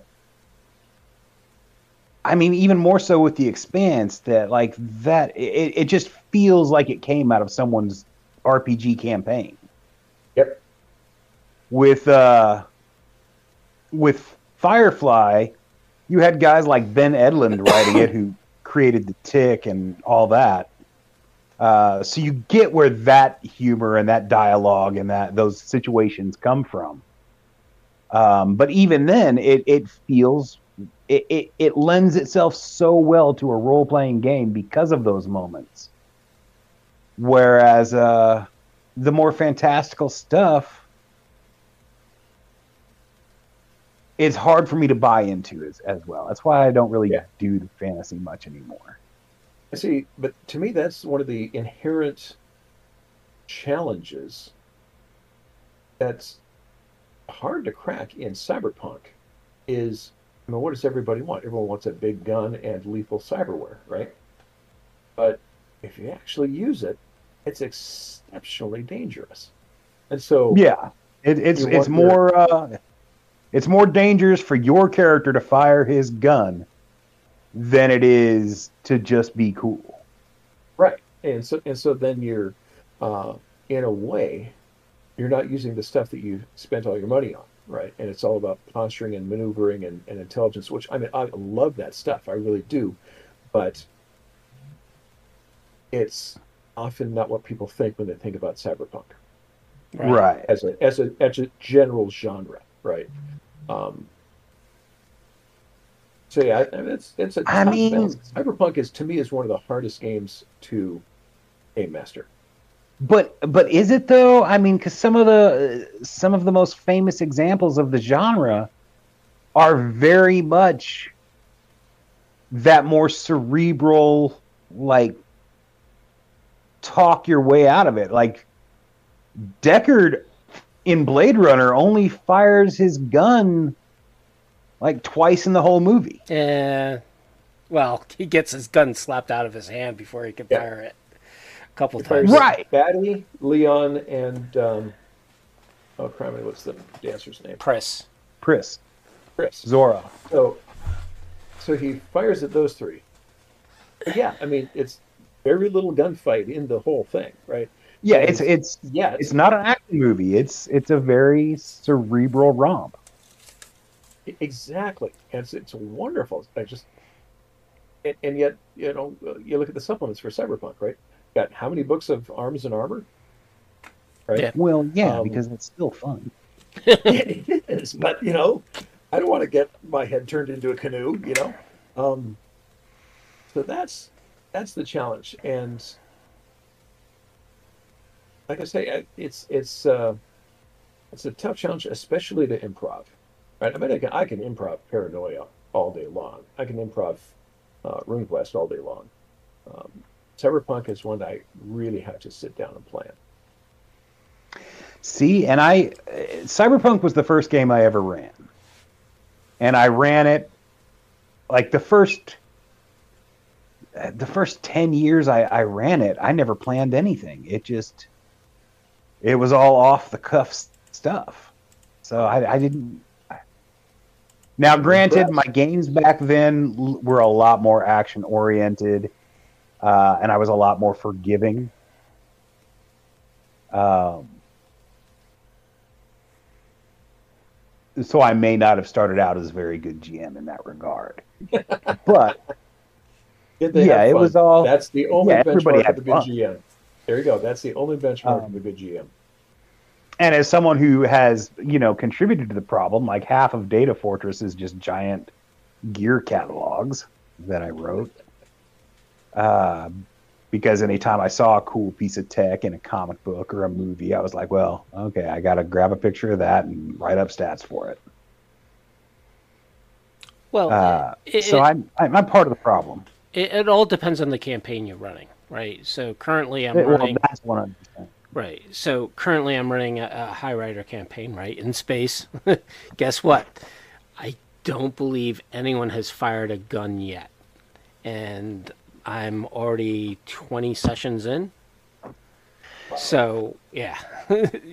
There's been some fist fights, not a lot, but it's mostly been role playing, planning because what what the campaign is is basically the revolt on O'Neill 2 um, during the Fourth Corporate War, right? The seven hour, the seven hour war that liberates O'Neill 2. So I'm, I'm building up to that event, right? Um, so it's a lot of subterfuge, uh, finding out how the different factions on the station work, and trying to a bring the the High Rider factions together because each one of them have their own ideas of things, and then you also have the ESA, who's also the true bad guys that you know you want to have all these factions agree with and try to overthrow. So it's been that kind of role playing experience versus you know me running a campaign for a, a strike team that is seeing combat on a consistent basis um, and is going to have more more gunplay per session than than this particular one. So I, I think it all depends on the level of of of the campaign in which there's more combat versus there's not. And I think Cyberpunk allows you to do a lot more role playing instead of trying to come or or finding a solution only through violence, right? Um, right. Yeah. Plus, I mean, the dangers of the cyberpunk system, like just the inherent, the inherent deadliness of it, Yep. lends itself to drama so much better than any system I've ever played. Well, Uh, Call of Cthulhu is is a close second, if not a, a, a leading one.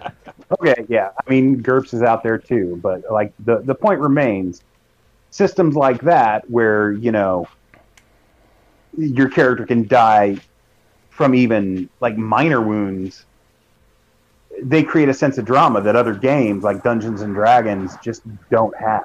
Yeah. Yeah, and that's the Yes. one thing I've seen with Dungeons and Dragons and, games of that ilk is a lot of players just want to brute floor, brute force themselves through the situation, um, which doesn't lend to trying to be creative and trying to solve the problem that you're addressed with uh, in a different manner. Yeah, I'm fine up until that last hit point. Like that doesn't Yep. that That's doesn't exactly lend it. itself to drama. that's that's one of the things uh, that I like about RuneQuest is, you know, you're, you're not sitting here bonking each other with a, a boffer stick until one of you falls over, right? You're taking hits to your arms and chest, and uh, with and with every attack, there's the chance that he slips past your armor and kills you outright. But Yeah, you I mean, combat you seriously. have effects. So, which again is, you know, that's it's an interesting. We saw this.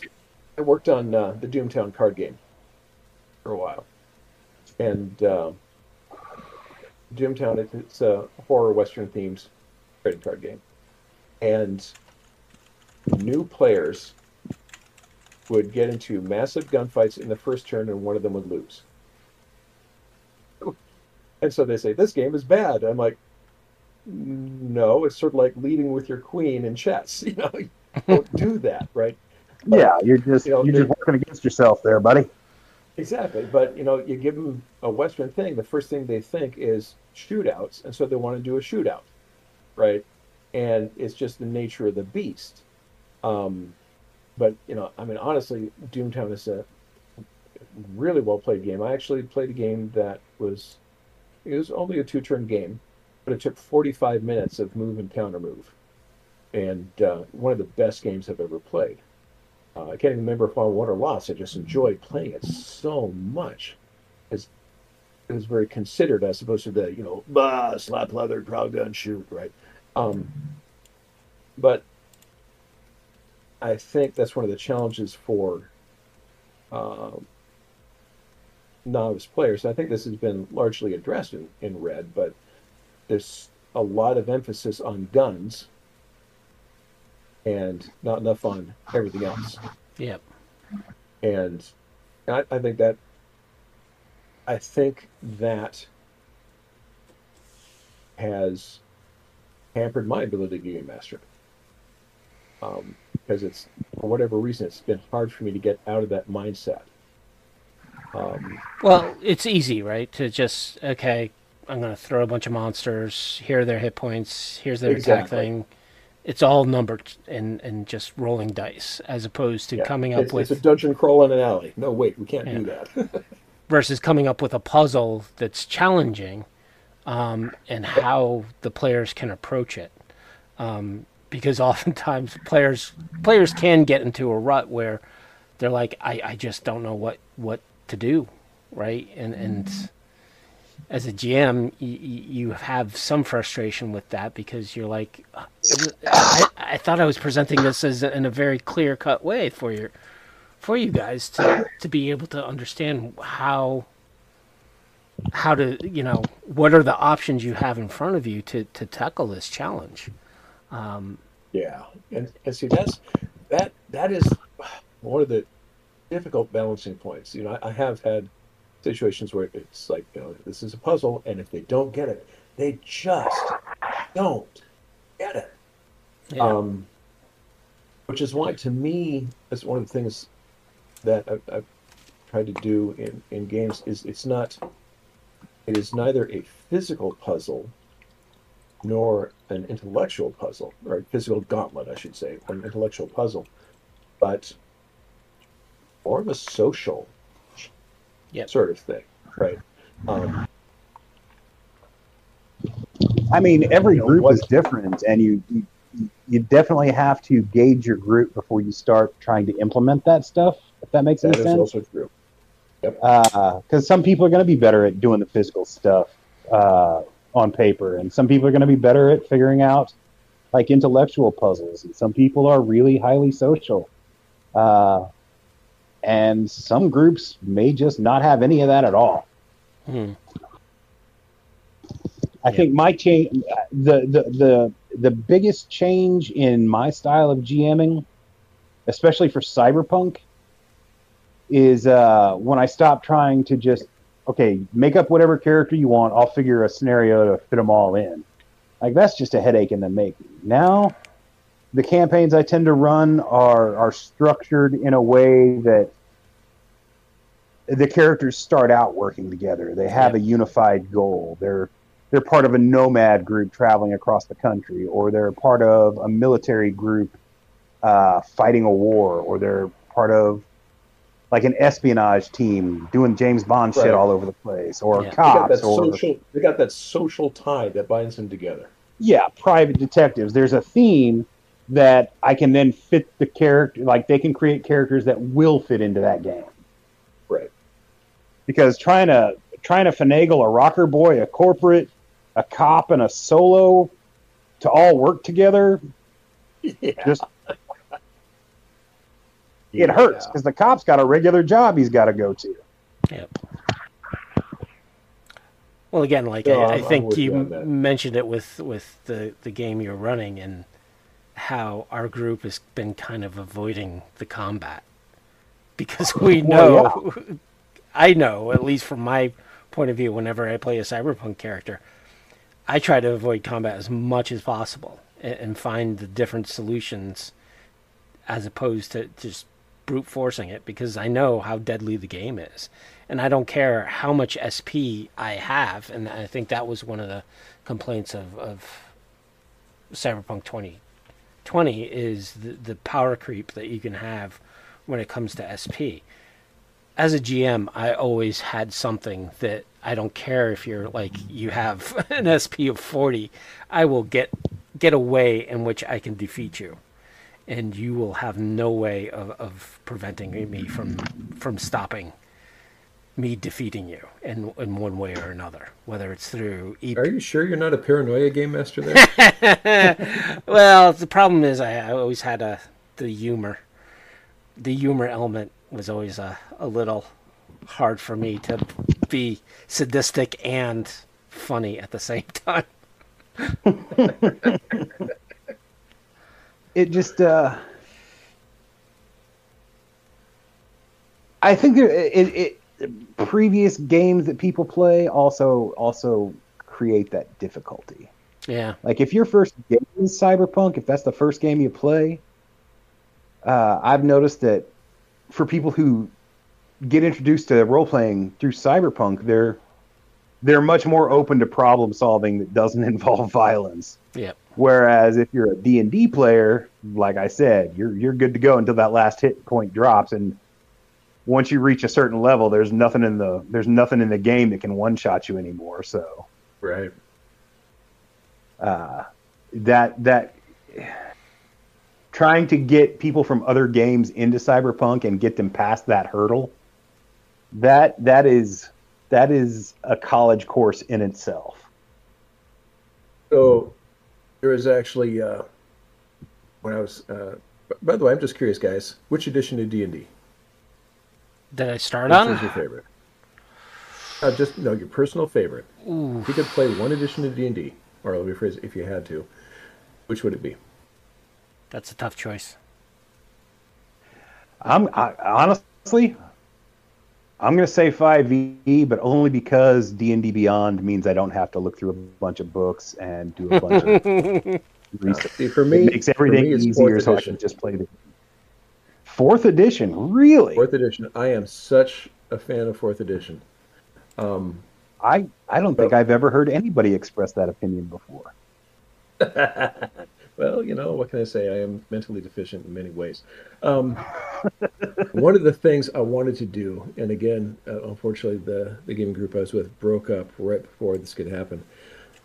It is possible in fourth edition, if you do a certain cleric build, that you can never cause a hit point of damage.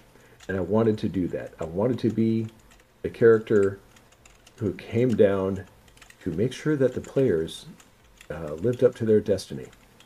But I could not directly interfere right? So I wanted to go from first through through twentieth or thirtieth, whatever it was, thirtieth, without ever drawing a single drop of blood. That was a goal. Hmm. I thought that would be a really cool thing to try. And just sit there That- and buff would- and debuff and you know heal and light and darkness and whatever it takes, but never hurt anybody. Yeah. One of our uh, audience likes to uh, thank you, Ed, for Rache. Um, Ah, and he says that Oh, freelancing much- sounds like it was harsh. I'm in a much better psychological place, so probably Dave was right that the therapy has worked. Yeah, for for me in Dungeons and Dragons, um, 5e is good. Uh, first edition is probably my long lost love because that was the edition that I played for at least a decade.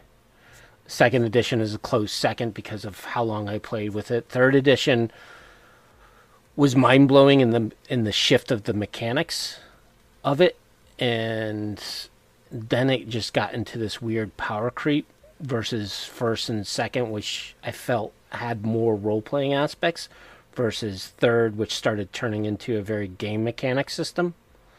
Um, Sure. I'd never played fourth, uh, just because of you know the time.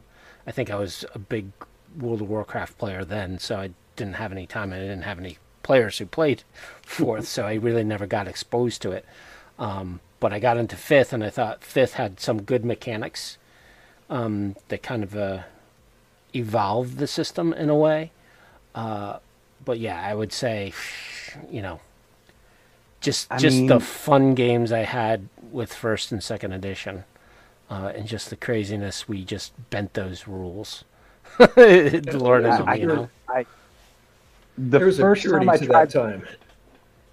The first time I tried playing Dungeons and Dragons, it was with Basic. Uh, and I didn't enjoy it, mostly because I was my my fantasy.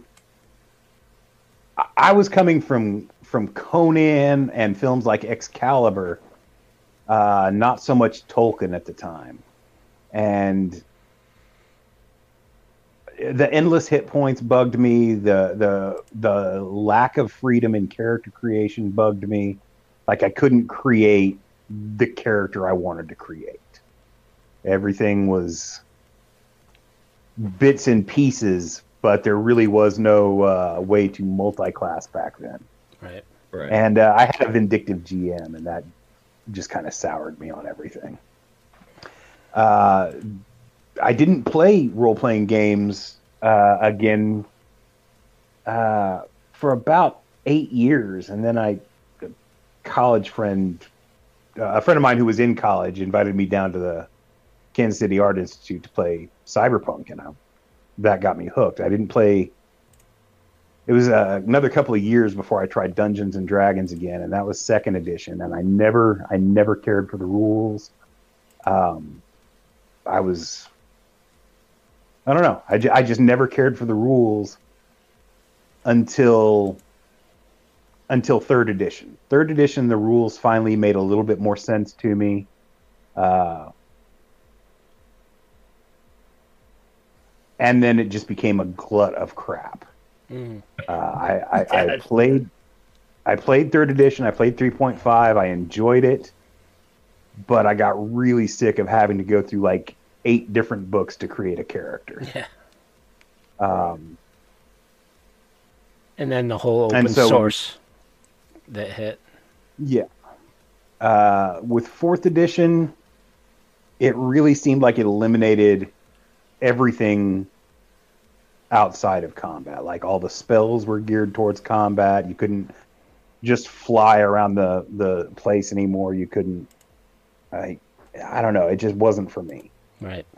Uh, and then fifth edition, like I said, I I probably wouldn't enjoy it if it as much as I do if it weren't for D and D Beyond, which just does all the work for me. And I, Yeah, I, I will admit that is a very useful tool. Yeah, Well, like I know we're having a great conversation. Um, however, we are two minutes away from time. Um, if you want, Oh, Ed, yeah, amazing how two hours go by. Um, I know it's like whoop. yeah. Um, so Ed, if you want to stick around on the channel um, while we wrap up the show and still chat with us a little more, that's fine. Um, however, two hours we're trying to cap off on this. So first off, I'd like to pre- say thank you and appreciate you taking the time out, um, hanging out My with us. Thank you for asking me. yeah, our, our us grognards are are ecstatic that you know that you, a lot of you guys are, are still around and and still uh, still kind of touching base with cyberpunk again, and just to hear some of the insights from from the old days, and just seeing where some of these ideas came from, um, especially Rache being you know being a very key character now in the lore um, and understanding where where he came from, as it were. We're as interested in the lore of the creators themselves as we are of, in the lore of the game. Um, yeah, thank you so much for joining us, Ed. Uh, we've been looking forward to talking to you for quite a while. Yep. Absolutely. Sorry about the delays. No, you're you're just fine. Perfect timing, as it were. All right, so um, I'd like to thank everyone who uh, attended now and those who are going to be listening into the future. Um, I am Cybersmily. I have a site called cybersmily.net where I have a bunch of uh, Cyberpunk Red and Cyberpunk 2020 utilities to help you manage your games. Um, I haven't done. I've said this for the past few episodes. I haven't done a lot lately. Um, I still trying to get the get it together and, and actually start implementing a couple more things. I have ideas. I just need to uh, put pen to paper, as it were. Um, so you can check me out there. Uh, I have my own Discord as well as I'm on a ton of various Discord servers for Cyberpunk. Uh, so if you do hash or at Cybersmily, you're probably going to get me. I also lurk about the uh, two or three Cyberpunk Reddit threads. So I'm also there, uh, checking out what people say. Um, yeah, and then, of course, the show here. I am Wisdom Triple Zero, otherwise known as Derek Bernier. Uh, I want to thank everybody for joining. You can visit me at my site, Data Fortress 2020, where I've written source books, gear catalogs, rules, all sorts of stuff. Plus, I've got an archive of pretty much all the stuff that was out there that is has died off in the over the years. Um, I am on Facebook uh, at the at at the Cyberpunk Uncensored channel, uh, the Data Fortress 2020 group, and the Cyberpunk 2020 group. I'm on Discord, uh, where I'm active, kind of in the various Cyberpunk Discord channels. Uh, more often at at Smiley's site than any other. Uh, I'm on Reddit at the various Cyberpunk uh, channels, and uh, feel free to reach out at any of these places to get a hold of me or, or Will. Yep. Uh, we love to hear your comments, suggestions, complaints, and criticisms. Um, heck, we, we just love to hear from you. Yep. Uh, if you have any ideas for future shows or any questions you'd like to ask, by all means, send them our way. Uh, we'd like to thank Mr. Ed Bolme uh, one more time. Um, thank you, Ed. You're welcome on the show anytime. Please come back and visit us. Yep. And uh, yeah, we'll talk to you guys very soon. Yeah. Uh, we also like to thank uh, Rob Mulligan and Cybernation Uncensored Oh. for hosting us. Um, check out his uh, Discord as well as the web- website at cybernationuncensored.com. Uh, and we will be back in about two weeks. So uh, until then, I think. Oh, we're- and. Yeah, and you can also catch our old shows at the uh, Cybernation Uncensored YouTube channel under the uh, Tales from the Forlorn Dopes playlist. as well as on uh, Cybernation Uncensored's podcast channels.